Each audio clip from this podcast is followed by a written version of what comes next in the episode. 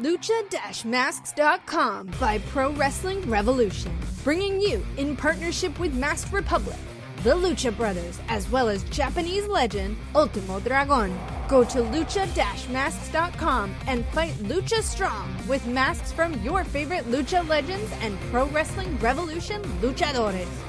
Stay safe in style and represent your favorite luchador. Get yours now at lucha-masks.com, powered by Pro Wrestling Revolution. You are listening to the Lucha Central Podcast Network.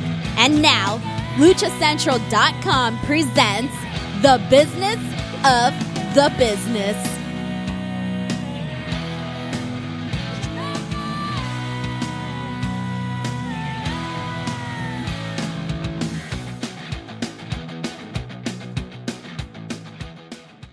Hey everyone, and welcome to the very first episode of the Business of the Business podcast, an inside look into how officially licensed merchandise of your favorite stars, be it wrestling stars or other stars, gets made.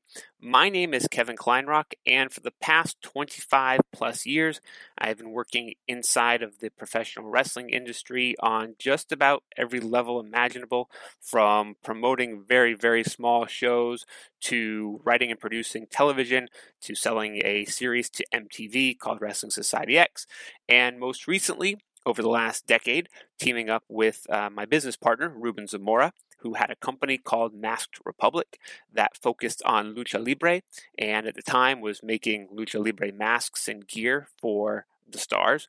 And Ruben had also been a luchador for a bit and was a lucha libre promoter. We shared a lot of the same sensibilities and desires and formed uh, together. And I joined in Masked Republic. And at the beginning, we really started with how do we help the luchadors and help the fans outside of Mexico get officially licensed merchandise. And at the beginning, it was really very simple. We were making deals with talents like Psychosis and Damien Seis and Konnan, and we were creating designs, silkscreening t-shirts, or working with partners to silkscreen t-shirts, and we started a website called luchashop.com, which is still up today and still sells merchandise today. And that was kind of the business model back then because as most people are aware, the culture in Mexico, and this is not a knock, this is just kind of a fact of the matter, is that uh, bootleg culture is very prevalent. And, you know, luchadors show up at arenas, and outside of the arena, people are selling their masks, people are selling t shirts of them, and it's just kind of been a given part of the culture. But we really wanted to teach luchadors about their intellectual property rights, and we also wanted to help fans be able to have access to officially licensed merchandise because we really do find that if there is an officially licensed product, then fans will tend to purchase that officially licensed product. And if there is not one, then they're going to buy a bootleg product because they still want a mask or a t shirt or whatever the case may be of their favorite luchadors. So we started that about a decade ago. Uh, but then about four years ago now, we wanted to kind of take that licensing game to the next level. And we looked at what was going on out there and what WWE was doing and other quote major promotions were doing. And we kind of thought, well, why can't we do that? Why can't we create a brand that represents luchadors and goes out and finds more than just t-shirt deals for them. Let's go find uh, toy deals and calendars and books and accessories. And so we formed a brand called Legends of Lucha Libre. We went out and we found ourselves an agency in Firefly Brand Management, and we started building this Legends of Lucha Libre brand. And through that process, we have not only created a number of products, not only do we have another dozen deals or so that aren't even public yet because of how long it takes to make officially merchandise product. But we've also learned a heck of a lot about the industry. And there are a lot of unique intricacies to not only creating officially licensed products, but creating officially licensed products for living human beings. Because look, it's complicated to make any kind of officially licensed product. Uh, that's not to say that you know if you wanted to do an officially licensed Star Wars product or an officially licensed whatever your favorite television show may be product, that there aren't very complex details into getting that done. But in the end, there's one brand manager or one entity that controls all of those characters. And so if you're going to do, let's say, Star Wars action figures or Star Wars comics, at this point, you're dealing with somebody at Disney who is in charge of that brand. And actually, on a future episode of this show, we will have a former high ranking Star Wars licensing executive on this program and talk about that world as well as their role now in the wrestling world of licensing. But my point here is that there's a big difference between licensing fictional characters and licensing real life living, breathing human beings who are going to have their opinion about how they should be represented and how they want to see their products made. And so there's a really unique area of licensing that goes beyond just let's put a IP on a product. And that's what we hope to bring you with this show. And then after you've listened, please definitely give me your feedback. You can find us on social media at Masked Republic, M A S K E D Republic. You can also send feedback to Lucha Central and also leave us feedback on your favorite podcast platform, along with please subscribe, rate, and leave that feedback in the review.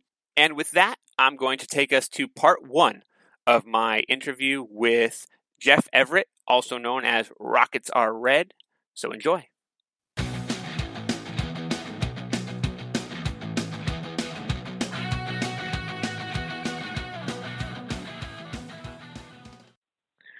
With me now on this first episode of Business of the Business, I am very pleased and honored to have Jeff Everett, uh, known to others as Rockets Are Red. And he is a designer, illustrator, author, and he has done a lot of cool work, some of which you've probably even seen, even if you don't know that it's his. So thank you, Jeff, for joining us uh, on the show. Oh, thank you very much for having me. I feel honored to be your first guest. I guess you're slumming it until you get a bigger audience. Not at all. Not at all. No, I think that uh, despite the fact that neither you nor I can remember exactly how we met uh, or when we met, it, we know it's been about four years now, and uh, I have both become a fan of your work and a uh, you have become a favorite collaborator of ours. So uh, you know we'll get into what we've done together a little bit later, but I I really kind of wanted to get back to um, very, I guess, the beginning of deciding that design and illustration was going to be your career because as somebody who, at the age of 40 plus, still cannot draw a stick figure to save my life, uh, I have always been very, very much in awe and inspired by those who actually have great artistic skills. And um, you know, so I just kind of wanted to wanted to take it back a little bit. From I guess when did you decide that both you you wanted to focus on art and design as a career? And when did you realize that you actually could because you had the skills to do it? Um, well, I always wanted to be an artist from a really young age, and my parents were very supportive of that.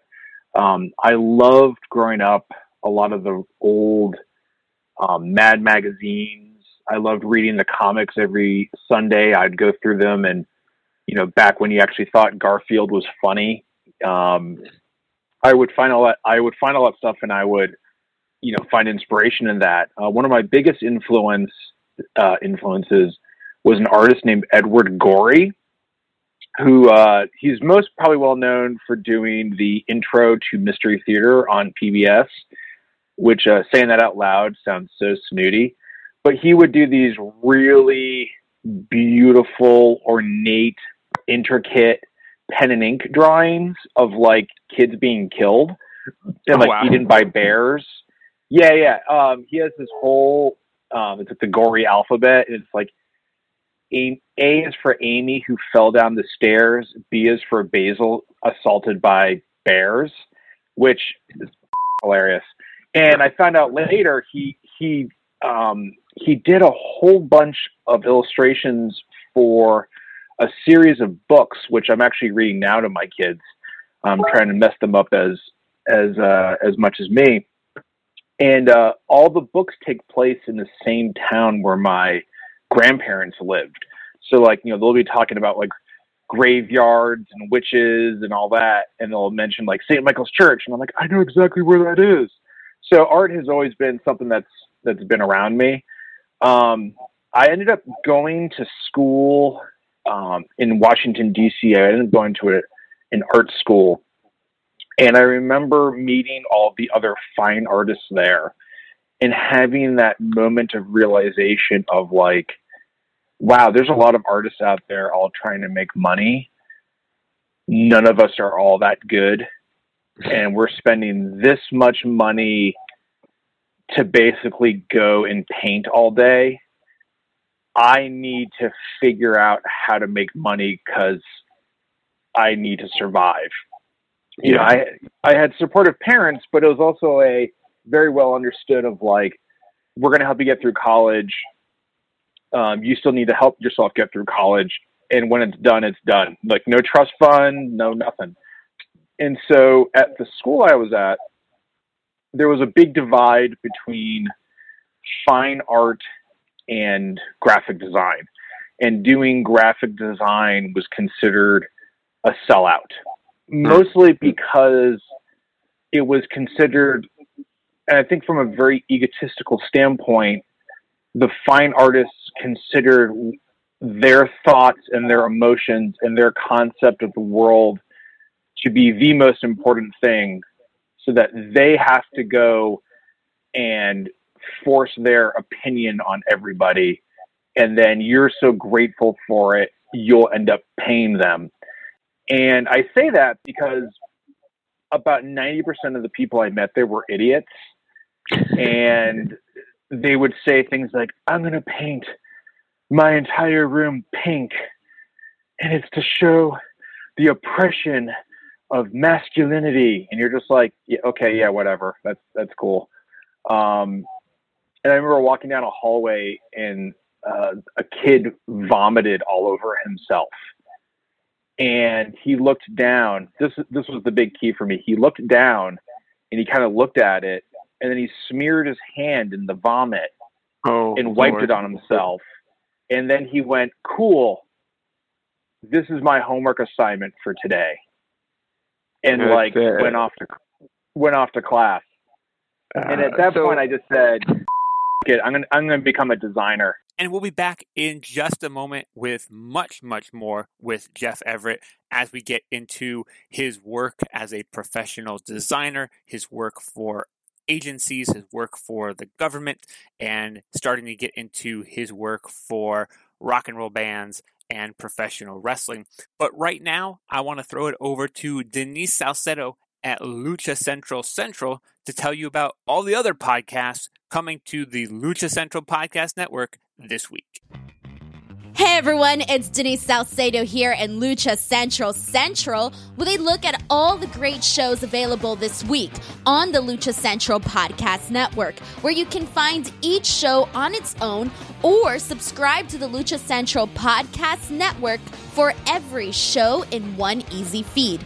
Just like the last two Mondays, this week we bring you the debut of one more monthly series. This one called The Business of the Business. Hosted by multi decade wrestling writer, producer, promoter, and current Masked Republic president, Kevin Kleinrock. The series will take listeners into the inner workings of how officially licensed merchandise is made. This week on the show, graphic designer and illustrator Jeffrey Everett who's created works for everyone from Seth Rollins to Rollins Band and from Pentacero M to the Pope. Yes, the Pope. This is a series you are not going to want to miss. Tuesday's Mats, Mask, and Mayhem takes you back inside the temple as they get inside Lucha Underground Episode 3. If you're in the United States, you can head to Tubi.tv where you can watch each episode of the series in advance to each week's MMM show. Don't miss the insider perspective from those who were there on set as the very first season unfolded. Thursday and Friday, we have you covered in both English and Spanish. First up, on Straight Out of the Bodega, Papo Esco, Gabriel Ramirez, and Kevin Kleinrock continue their conversation on a number of California scenes, wrestling promotions, and businesses. And on La Mesa de los Margaros, CMLL luchador, member of the legendary Casas family, son of Felino, Tiger Casas, pulls up a seat around the table. On Friday, the Lucha Central Podcast Network brings you Lucha Central Weekly and Lucha Central Weekly en Español. Get all the latest updates from Mexico and the most newsworthy notes on luchadores across the globe, including a look at what went down at AEW Double or Nothing and the latest on Triple A's plans to resume shows. Be sure to subscribe and follow all your favorite Lucha Central Network series on your favorite podcast platforms. And please be sure to give a rating and review to help more fans find the shows that you love. For now, this is Denise Salcedo signing off from Lucha Central Central. Have a great week. I like design because I'm working with somebody. We are sharing a vision and hopefully making something bigger than just you know my simple thoughts or their simple thoughts. We're building a story we're building a world we're, we're building something fun collaboratively. Uh, and so yeah i've been doing this for 25 years or so and i've literally worked with the pr- four presidents. I've worked with two popes um, and then I've worked with Rey Mysterio and Pentagon Jr. So it's quite the uh, the eclectic collection of of people that you've worked with. Um, I, just, I just want to take a yeah. step back real quick because I think you know some people listening might not really. I think especially because in 2020, I think if you're growing up, um, you don't really hear the word words fine art very much. Um, can you just mm-hmm. kind of give the listeners a brief kind of description of I think you know design and illustration. It's what we see on posters, and it's what most I think quote art today that people see in the mainstream is. But what what it, what exactly, or how would you exactly define fine art and the keys to the difference between fine art and you know illustration and design? Um, I find I'll explain illustration and design first because I think that's the easiest one. I find design and illustration to be a collaborative process, and that can take multiple forms, which we can get into. But it is taking a person, taking a political stance, to late, taking a product, um, taking a character, whatever, and interpreting it in a way that speaks to a larger audience. And in theory, it should have a definitive point of view. It should be saying something and it should mean something beyond uh, oh that's cool man. It it, it it it should it should be larger than itself. Does that always happen? No. Sometimes you just throw a skull out there because it looks cool. But for the most part it, it, it is a collaborative process. Fine art now, let me just say, Paul Rand said it best. He's one of the most famous designers ever. Which, when you say famous designer, I mean that's like saying famous hamburger cooks. I mean, who cares about famous designers? Like, except for other designers. Um, but he once said, "I think what I do is art, and I think it's pretty fine," which is kind of how I view what I do. Um, but fine art is basically usually working an artist working in a medium where they are expressing their ideas only. And usually it costs a lot of money to buy it. It's usually hung up with a really nice frame. It, it's usually i feel very highbrow and looks down upon say commercial art or art that is meant to be consumed by the public. So and saying all that sounds so snobby, but yeah. but I, it's, and and this might be opening a whole other can of worms because I'm guessing that these two are polarizing figures uh, even within those communities. But you know, for the for the layperson, I guess, or for the average you know person listening, we're talking essentially the difference between going to the mall and buying a Thomas Kinkade in one of his branded stores, and it's a picture of you know a lighthouse or the ocean or whatever, uh, and picking up you know something that Shep Fairey did, uh, you know an Obey poster or some sort of a of a graphic design that's meant to literally meant to be consumed by everybody who passes a billboard or sees something on the street. Is that kind of a good delineation? No, because I, I okay. think if you ask, I think Kevin, you're wrong, and let me explain to you why you're wrong. Um, well, I'm doing this show, right? I want to learn, and I, I'm sure you hear that every day, and you kind of yeah. roll your eyes and hang up. Um, I think of fine artist as as somebody who is not would be considered pop culture, and it's not something that you would see in a mall. Like um, Kinkade is definitely one of those people where if you um, if you consider yourself a fine artist and you and you looked at Kinkade or you even look at Bob Ross, you would consider them like illustrators or you would consider them hack artists who are just churning out shit for people to buy. And to a certain degree, like Kinkade and Ross, though I think they're wonderful, you know, like Norman Rockwell had the same thing where they did something very well, but it was definitely for mass consumption. Sure. And that does not sit well. Um, Shepard Fairey is total design. It's it's illustration. It has a point of view, but he's one of those people when he's not getting hired by a client, I definitely think he it, it becomes that that weird line between art and illustration design. I mean, I when I'm trying to describe design, and it's just, of course, just comes to me now because I'm sleep deprived. it's the idea of art and business where it meets, and the little thin line between them that's graphic design and illustration. Okay, it's just they're not one or the other. They they overlap just a little bit. You know, it's not as soulless as an IKEA catalog, but it's not as you know pontificating as the person rolling around in chocolate and spreading autumn leaves on themselves while screaming about the patriarchy. Um, totally makes sense. There, there, it's it's business and art combined. And, yeah. you know, there are artists, I mean, it's like with music, like there are artists that you and I both love who have probably only sold a thousand records, but we think sure. are gods. And they will purposely try to be as, you know, antithetical to pop music. And that's like that arty, the arty flavor.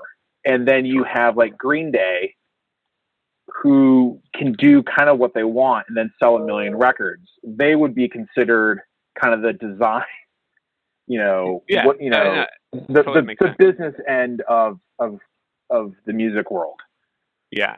So uh, I guess we we kind of already covered what my next kind of question was going to be, which is you know on on your uh, own kind of bio, you describe yourself as a designer and an illustrator and an author. Uh, so I just kind of wanted to, to touch.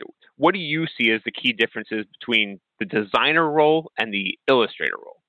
Illustration is really being able to just draw something aesthetically pleasing.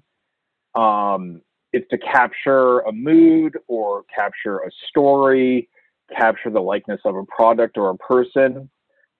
Design brings in how you use type, how you use production, how you effectively trans how you effectively translate other pieces that go on to the finished piece to help highlight what you want to make the message.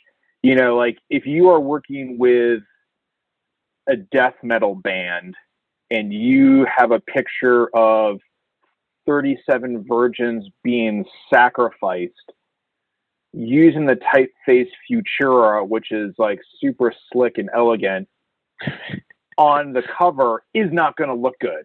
Unless you're the band Deafheaven, it's not going to look good. It won't go, and that's that's where the piece of design really kicks in. Um, for me, I was trained as a designer. I don't really consider myself a very good illustrator or a very good, you know, artist. I can't just pick up pens and, and draw something incredible. It's a very labored effort for me. Like when I watch on Instagram, it's like, I'm going to draw this comic book character in 45 seconds. And you watch it and it's fucking amazing. And you're just like, oh, fuck you, dude. Like, cause you're making it look so easy.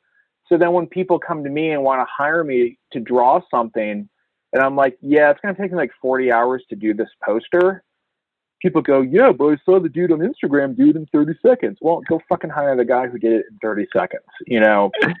yeah. So, well, and I think, you know, with, and like with, with design, it's a whole, it's a whole field onto itself. Designers can sometimes illustrate which is you know kind of where I am. But illustrators, illustrators as rarely are good designers because it's two very different ways of looking at the world. And when I've seen illustrators go like, "Oh, I'm a, you know, I can design," I go, eh, "I mean, you know how to use the program, but that sure as hell does not look good," you know. So it's it's mastering two different fields and hopefully being okay in one and being really good in the other. Yeah, well, and I mean, and that makes sense in terms of especially, and obviously we'll get into it a little bit later, but like our relationship and how you've worked with Masked Republic, where you know I, sometimes I'll have an idea for something and take it so far as okay, I can, you know, maybe sketch it out on paper in terms of like my initial idea for a layout, or maybe I can jump into Photoshop and I'm just going to use Futura or Times New Roman or whatever, and I'm going to go, here's the basic idea, and then I send it to you, and like, you know, a week later, we have something absolutely amazing back, and it's like, okay, now this, this is designed, this is a work of art, this is something we can put out to the public, and so I, I completely get that designer um, element, but I don't think I've ever really in the past thought about the uh, the real kind of differences. Um, you know, I, I definitely want to talk about the fact that you really have uh, different pockets of clients that you work with. You have your entertainment clients, you have your corporate clients, you have your nonprofit clients. Um, but I think because we're going to focus this podcast on officially licensed merchandise and that kind of complicated process of creating officially licensed merchandise, whether it be for living, breathing people or whether it be for just a iconic brand.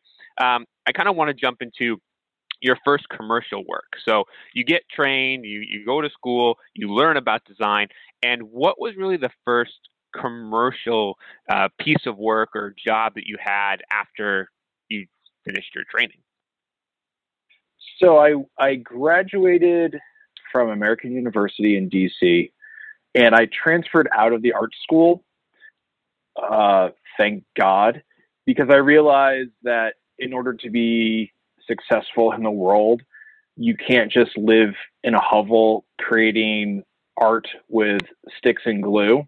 You have to be able to communicate, which I'm barely functioning at. Um, you have to be able to learn how to read and write properly. You have to learn how to relate to people. Again, I'm mediocre at all these things, as you can tell right now. Um, but when I left AU, I ended up working for three or four years at a uh, public relations firm in Washington D.C. And I, when I first got hired there, I had a really great boss named Melinda, and she would really try to push for good ideas. And we got to do work for the Clintons, um, who was president at the time. We got to do work with like environmental groups. We got to do a lot of, as I'll say, feel good, do good kind of work. And, but a lot of, I mean, none of it was illustration based. It was all, um, it was all just you know, newsletters, publications, annual reports, advertising, things like that. And during that time, I was still doing my own um, pen and ink work on the side. Now, while doing all this, you kind of learn as you go that if you do nonprofit graphic design, your next job will be with a nonprofit group or you know another place doing this kind of work because you don't work for a nonprofit and then go work for a skateboard company. So after four or five years, I, I ended up realizing I'm going to shoot myself in the face if I keep doing this kind of work, especially because uh, a new boss came in, and the new boss was definitely one of those, you know, old old boys kind of network. Like if you watch the show Mad Men, they all took that shit really seriously. Where it's like we're going out for, you know, martinis at lunch and shit like that, and I was just not into that. I was really into you know the punk and hardcore music scene in DC. I was into fucking weirdo comics and movies and things like that, and just I didn't feel right there. So I ended up uh, moving to New York City to go to the School of Visual Arts, which had a to get my master's degree, and their master's degree program was called Designer as Author, uh, which hmm. later kind of revamped to designer as entrepreneur. And it was this idea of, you know, like what Jay Z said, you know, I'm, I'm a business, comma, mm-hmm. man.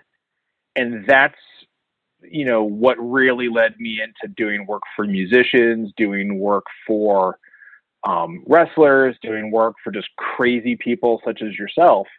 And it really made me appreciate, again, people like you who just figure out a passion and go do it.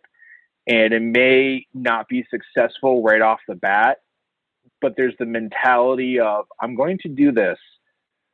Someone's going to find it and love it. And that took off big time in New York. So I want to before we get too far ahead, and I know I guess it kind of actually I'm jumping ahead where I where I originally planned to, but you know, you talked about working for the PR firm and working on a piece for the Clintons. So, mm-hmm. what? It, it, let let's talk because in, in you know the core of this show really is about how do you create officially licensed works with the approval of the people that uh, own the IP or are the IP. So, uh, walk us through that a little bit. What was it like, or what was the process like creating something for the Clintons, and how did that go compared to some of the other um, jobs that you've done where you've had to create for someone who maybe wasn't as important or powerful as the president of the United States? Um, you know, I'll take it a step further because I can remember this one really well, and there's a good story in this one. So, I actually did work for the Pope, and it was the the Pope that had the red shoes. Can't remember. I'm obviously not Catholic, um, but it was the one before the current one that we have now and they were com- he was coming to Washington D.C. to give a mass to you know have a meeting at one of the huge ass stadiums that we have here, and we got contacted about three weeks of ahead of time. And you know, when I say we, this is not my company. I was working for somebody, and they hired me to, to help with this. And you figure, like, when the Pope is coming, this is like something that gets planned, you know, six months, a year, multiple years ahead of time. So you'd figure like, oh, graphic design, maybe we should start talking about that at the beginning. No, sure. it was like a month ahead of time. And it was uh we need a logo, we need to do you need a logo banners. For the Pope? Oh, the Pope I needed a logo, or the appearance needed a logo? Um, both. So the the Pope needed a logo that they would show while he was doing his know, benediction or or whatever it was, and this symbol. I mean, it was specifically for the event, um, but it would be on like banners. It would be on signage. It was on Metro cards, our, our subway uh, in DC. our uh, our subway system doesn't have tokens. It has like a little card system, so you have to swipe a card to get in. So like we, you know, it was on that. It was on metro signage. It was everywhere. I mean, this is a huge event, and so with that, you know, my job is to not only come up with a uh, a symbol for this event, it was also we had to create a symbol that can be used small or the size of a truck. And a lot of that takes up, I mean, it's a lot of learning how to think and scale. Uh, and, and so the, the approval process actually went really quickly. You know, we had to give three or four different versions, and then you go through uh, two to three rounds of revisions.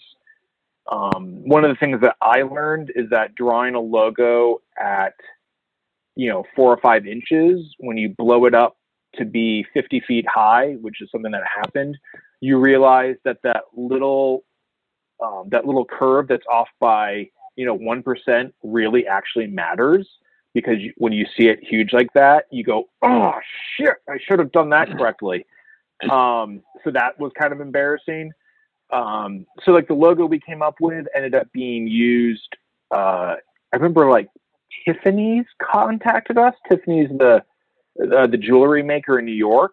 They nice. were making I I well listen to this. This is really up. They were making silver dog tags with our logo on it. Now, just stop and think about that for a second. Silver dog tags. So people were paying like $150 for this dog tag.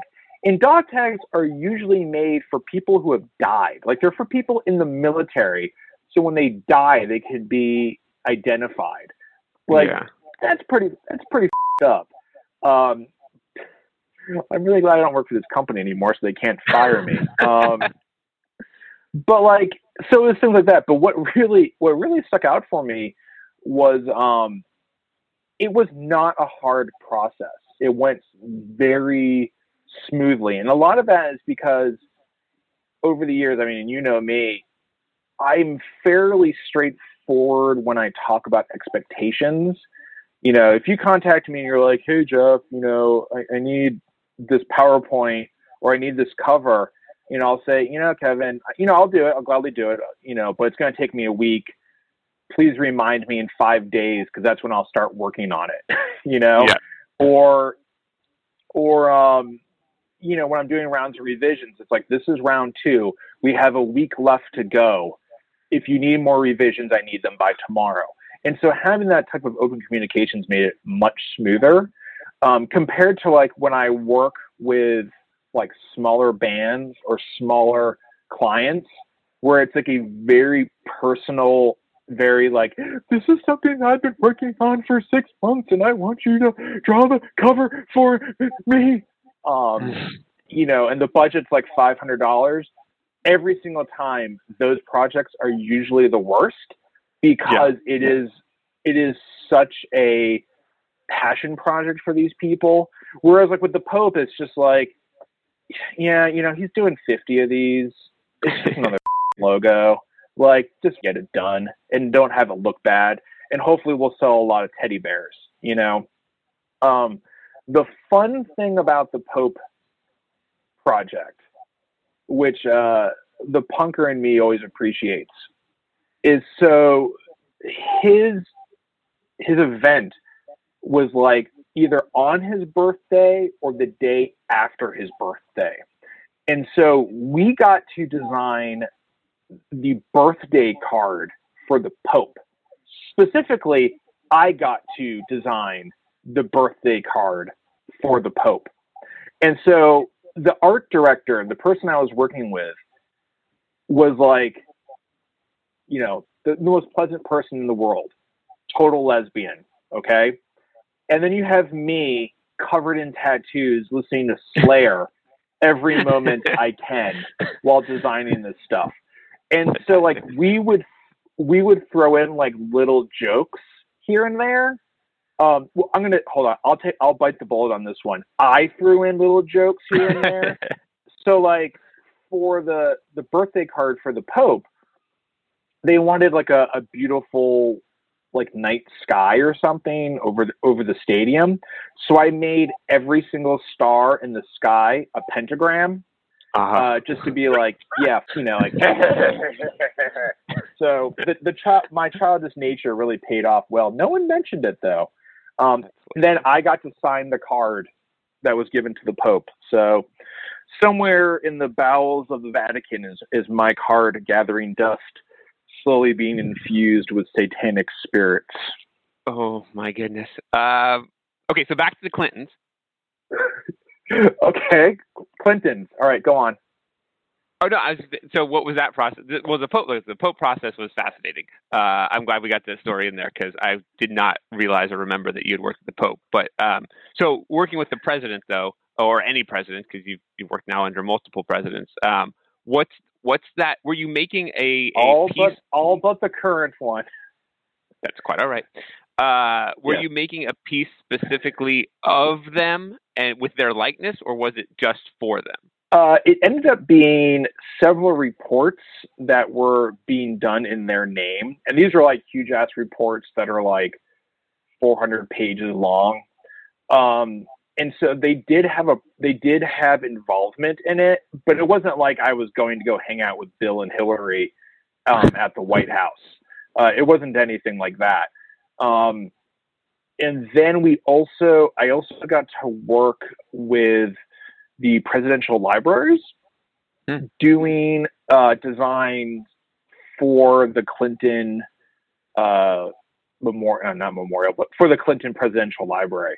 And so with that, like you get to see all of the behind the scenes stuff that happens with um, stuff that gets sent to the president, stuff the president signs off on, things like, you know, if you in your fifth grade class, if you make a macaroni and glue on construction paper portrait and you send it to Bill Clinton, it becomes the property of the United States government. And they, by law, have to do everything within their power to keep it up to quality. So they have to do like conser- they have to do like conservation on it. And so and they have to keep it. They just can't they can't just throw it away. And I'm sure after a while they do because I mean stuff happens a lot. But like you know, I think Laura Laura Bush got into trouble because she kept dresses that were sent to her from from various fashion designers without paying what she should have paid for them. So there's a whole process behind all that stuff, and it, it is utterly fascinating. That is I mean, if you if you if you think like the rule book to wrestling is is large, the rule book to like you know you know doing anything with the government is just stacks and stacks and stacks of like things you cannot do and like five things that you can do. Well, that probably makes sense but yeah, though, for for the benefit of the rest the rest of us. Uh, but that, no, it's fascinating. I didn't realize that uh, that a child's macaroni uh, portrait of the president would have to be preserved. But that that's uh, I think now now I want to make a macaroni pr- portrait of a president and send send one. Not this one, but maybe the You next one. should. You should. Well, no. Like for this one, you'll just do spam and just send it to him. But uh, no, seriously, like all that stuff needs to be kept. And so, um, the one that was really fascinating was the Nixon Presidential Library. For many years, was not part of the United States um, Committee. It wasn't an official United States Presidential Library. It was just like the Richard Nixon Library, because you had these people there who worked there who believed that like Watergate was a setup. Nixon didn't do anything wrong. He was 100% uh, in the right on everything. And it was all like the Democrats trying to take him down. And so their archives were like missing just a ton of stuff because they were just like, screw it. And they just got rid of everything. And so when they went back into the fold, or not back, when they went into the fold, the archivists were like freaking out because there was so much stuff missing. So I I, I love listening to government people who are like really into their jobs and all about their bureaucracy because one, there's such a dedication for public service through these people. Like, you know, when people shit on the government, I think about these people who are just like, I love history, you know, I want to preserve all this stuff. They they really truly have an unfettered adoration for our country and they just want to serve. And hearing them just get so into the weeds on stuff, it's just it's like listening to like record nerds or like people who love like Andre the Giant and they're like, Andre the Giant was a was slammed by Big John Studd in China when they did that one tour in 1979. So Hulk Hogan clearly was not the first one to do it. And you're just like, please keep talking because you're insane. And I love this. So I'll, I'll uh, because we, are on the Lucha Central podcast network, I will throw out the fun fact that uh, Hogan was slammed in Mexico by Canek before he was I mean sorry Andre was slammed in Mexico by Canek before he was slammed by Hogan in the United States. So people can can look. Excellent. Um, Thank you. Uh, well, and that's so, why, like, dude, like I keep saying, I just want to like take you out for drinks one day and just like hear all your awesome wrestling stories. So I think you need to do like a podcast of just like Kevin remembers and just have uh, you by like a crackling fire drink, drinking something alcoholic while I just sit there and pepper you with like, and then what happened? And then what happened? Because uh, I think that would only do really my, well. My memory was was was up that. So so I want to jump into the really. I mean, we've had this is great, but I want to jump into kind of the bulk of of uh, my topics here, which was your work in music and wrestling. But before that, you know, because we've been on this roll about the government, uh, I just want to jump to quick, real briefly, if you're allowed to, talking about your current role uh, working with the uh, National Institute of Health. And just this past week, this poster of Dr. Fauci that was uh, released, I guess, um, and I, I, saw it online and immediately recognized your your work and your style. And uh, so, uh, I guess uh, just real quick, if you can, talk us talk us through your your kind of non-commercial uh, corporate work and governmental work that you're doing these days. So I ran my own design company out of my house for about a decade. And about three or four years ago, I legitimately had a client give me a nervous breakdown. And I just went, I can't do this anymore. And you get to a point, I think I was about to turn 40 or so. And I just went, I can't have, I can't deal with this anymore with people like threatening to kill my family over like three hundred dollars. Um, yeah. And so I I ended up starting to work for the government because well, one of my friends worked a contracting company for the government and literally did the he wrote a number, slid it to me, and I went okay. and so I started I started working at uh, a couple different. I worked at uh, the Consumer Financial Protection Bureau for a little while, and that place was crazy bonkers. And then I left there, and the National Institutes of Health uh, hired me in one day. They they posted a ad. I've always liked public service, and I answered it, and legitimately within one day they hired me and it was, has been a wonderful experience. Uh, one of the things that people think about when, when it comes to government work is like it's usually very boring, it's usually very beige. And they specifically hired me to kind of bring a more youth focused, cool rock and roll, whatever you want to call it. It was uh, a tattoo. Vibe. It was a tattoo that did it. I covered all of them when I when I got uh when I got hired. And for like a month afterwards, I wore like and this is like in September, which is still pretty warm in DC. I'm like covering up with like sweaters and stuff. And like I'd walk in just like drenched, like with like covered in sweat. And they'd be like, Jeff, why don't you just wear a t shirt or a short sleeve shirt? And I was like, No, no, no, no I'm good. And I was like, I need to get through like the I need to get through this um, approval period of like 90 days or whatever. uh, before I can show off all of my horrible, non-threatening tattoos. I'm covered in tattoos, and like they're like Adventure Time cartoons and like stuff that like there's a, a, a Usagi Yojimbo lizard. Um, there's like you know black cats and well, don't you have at bu- least don't you have at least one or two tattoos that your kids have drawn? I have more than one or two. I have like Yeah. 15 on, on there, and they're horrible. And they're like, oh, and they're like, I love them, but like they all look like prison tattoos because, like, you know, my like four year old drew it. So it's like a little like bomb from Mario Brothers, you know, that that's all like all whacked out. And I have this on me, and then I go talk to people who have Nobel prizes, and they just kind of stare at me funny.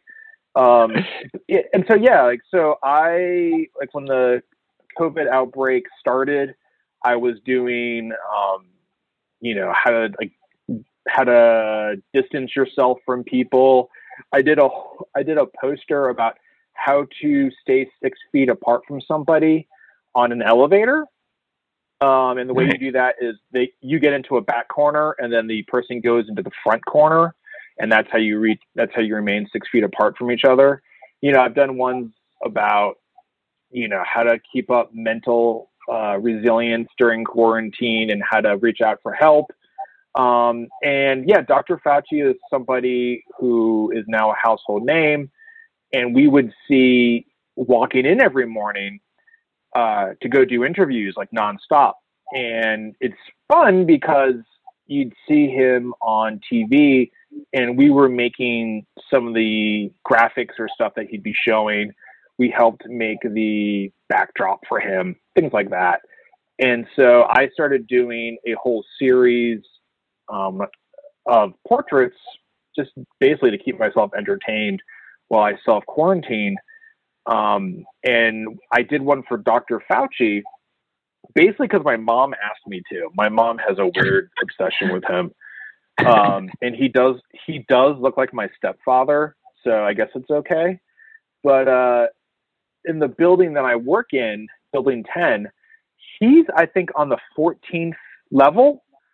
Uh, that's where his office is, and so people, nurses, researchers, and all that um, started leaving like thank you notes, and so we managed to get to do a poster through my group, we did like a, a fairly large poster just expressing our appreciation to his service because he is getting beat up a lot.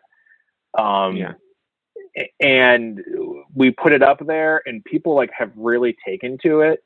It got spread all over NIH, um, which is about a community of around sixty thousand people, and so, you know, I think sometimes people forget that public servants, you know, they have a a weird perception of us. He's a re- he's a really amazing person and has done a lot for the betterment of America. Um, and so yeah, I actually ended up getting a thank you note from him. And uh, it was it was very nice. It was like very dry. It was like something like your uncle would send you after like you give him a sweater on Christmas. And I loved it because I read it and I noticed there was a typo, which I thought was cool. I was like, oh, he misspelled very you know, like who misspells very? Um, and he signed it like, you know, thank you, Tony. And I was like, oh, now next time I see him, I can call him Tony. You're in. So, yes, you know, him and I are buds. So between the adventures with the Pope and modern day, uh, you really started doing a lot of illustration and design, I guess I would say, uh, in the music world uh, for a lot Mhm. of bands that uh, both I've heard of and others have heard of. Um, how did that transition happen? How did you end up starting to work in the music industry for uh, design work? So, I mean, I've always loved the music industry uh, ever since being a kid and listening to like Minor Threat and Black Flag and all those other bands. Uh, which is what initially brought me to Washington D.C. There was a big kind of do-it-yourself DIY attitude that I always liked. I'd make my own zines. I would do my own artwork and just kind of put it out there. Uh, when I went to get my master's degree at SVA, one of the thing for your thesis, you have to create a product. and you have to release it in theory.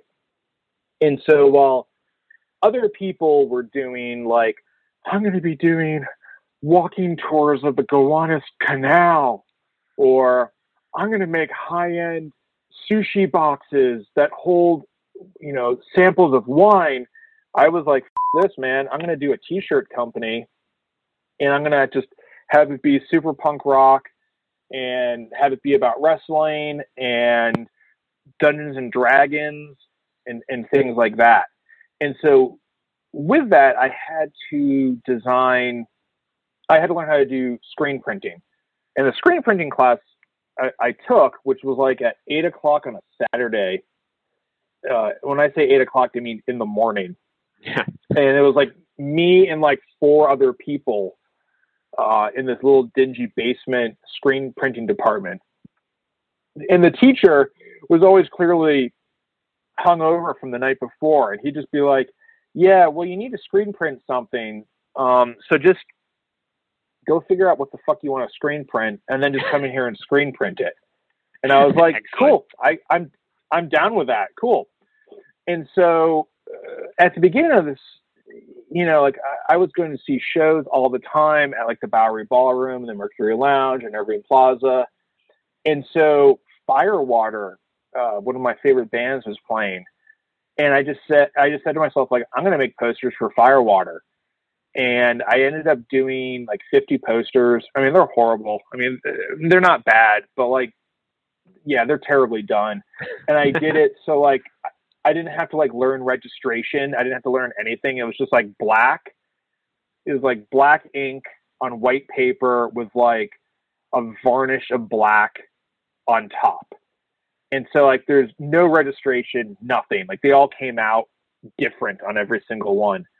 And I got in contact with the band and they were like, "Hey, why don't you show up at the show? We'll get you in for free." And you know give us a few posters and then like whatever we sell we'll we'll split. And then we'll hang out afterwards. And i went and i went this is the greatest thing of all time. And you know looking back i probably lost money because i was like buying sheets of like bristol paper which is like really expensive paper instead of like buying stuff in bulk. But like i went i had a great time. When you're 26 27 and like you can go hang out with bands that you love and you know get paid for it. Like yeah go do that. Um, and so i started doing that and i started doing it for like a bunch of bands. And i would just you know the power of the internet because like the internet was just kind of really becoming more accessible to people. And you would just write you know 16 horsepower and be like hey i know that you're coming to new york can I do a poster for you? And here's the deal. And they'd go, sure. And you would end up doing a poster for them. And it was kind of very Wild West at the time. You know, I made a ton of mistakes. Um, but I, I learned a hell of a lot doing it.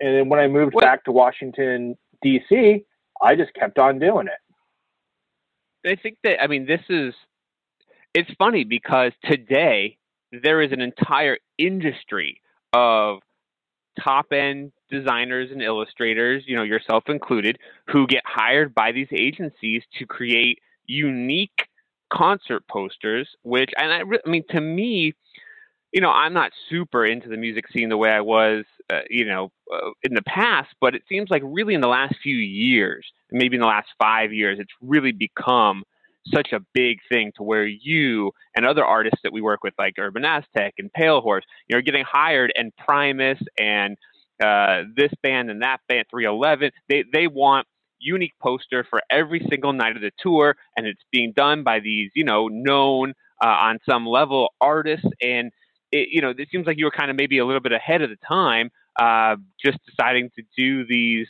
unique gig posters, um, bands that were coming to town. I think that's that's really cool. Yeah, I mean it. It. I think right now it's taken it's taken off really big, uh, and that probably happened around five or six years ago. It got huge, and it's really awesome. But it it also has its own kind of wariness and its own downfalls because of that. Um, like 10 years ago, 14 years ago, you could find people doing really cheap t-shirt companies. And so mm-hmm. everyone started a t-shirt company. And now like none of those t-shirt companies are around. And that's kind of what doing gig posters is like now, where every young designer wants to do a gig poster and it's like, oh, it's really cool. I got to do one for Foo Fighters, or it's really cool. I got to do one for Nine Inch Nails. But then you realize, like, oh, I spent 30 hours on this and I got paid $300. I would have made more money if I had just worked at 7 Eleven. And so there's a lot of really cool art coming out, and there's a lot of really amazing people doing some really killer stuff. But it's also like an industry that's that's slowly eating itself, and I wonder how much longer we're gonna have with this before people just say it and and end up leaving.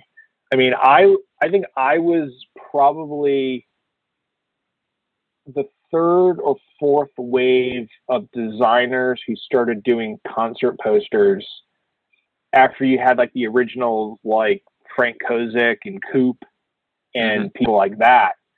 I've got and some uh, all of, of theirs. All, it, oh yeah, and you ask them, you know, I'm, you know, people like me are the ones who are killing the industry. And now, like, I'm the guy who's saying, like, all these young kids are killing the industry. and it's true, you know, and a lot of it's just because of we'll find somebody to do it cheaper. So why the f- should we hire you? And that has definitely happened to me quite a few times. Yeah, I think that you know, I mean, even just on on design and uh, you know graphic art, you know, I mean, from from my side of the table, right? The the the person that has to hire the designer or the illustrator. There are certainly times where you know, depending on the project, you do have to go, you know, well, everybody's out there doing it around this price, but I can get it done super awesome at this other price. Does this project warrant, you know, going one way or the other? Um, you know, and of course, we all always want to go with the the the best art uh, possible, but sometimes, you know, depending on quantity and and what what people are putting out and how they're putting it out, there there are those, you know, economic uh, questions as well. And I think, yeah, it, it gets hard because especially when there's you know industries that don't really have unions to protect you know bottom line pricing and things like that it's certainly gonna gonna always be a struggle.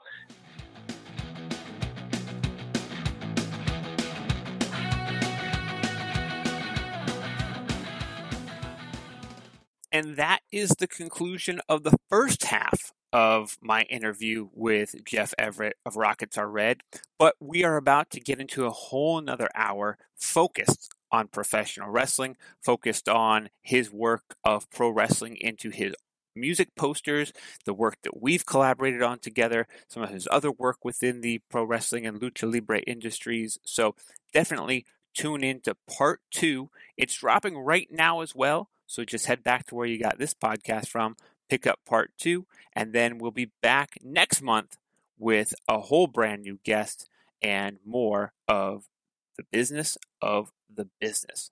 Thanks so much for joining us.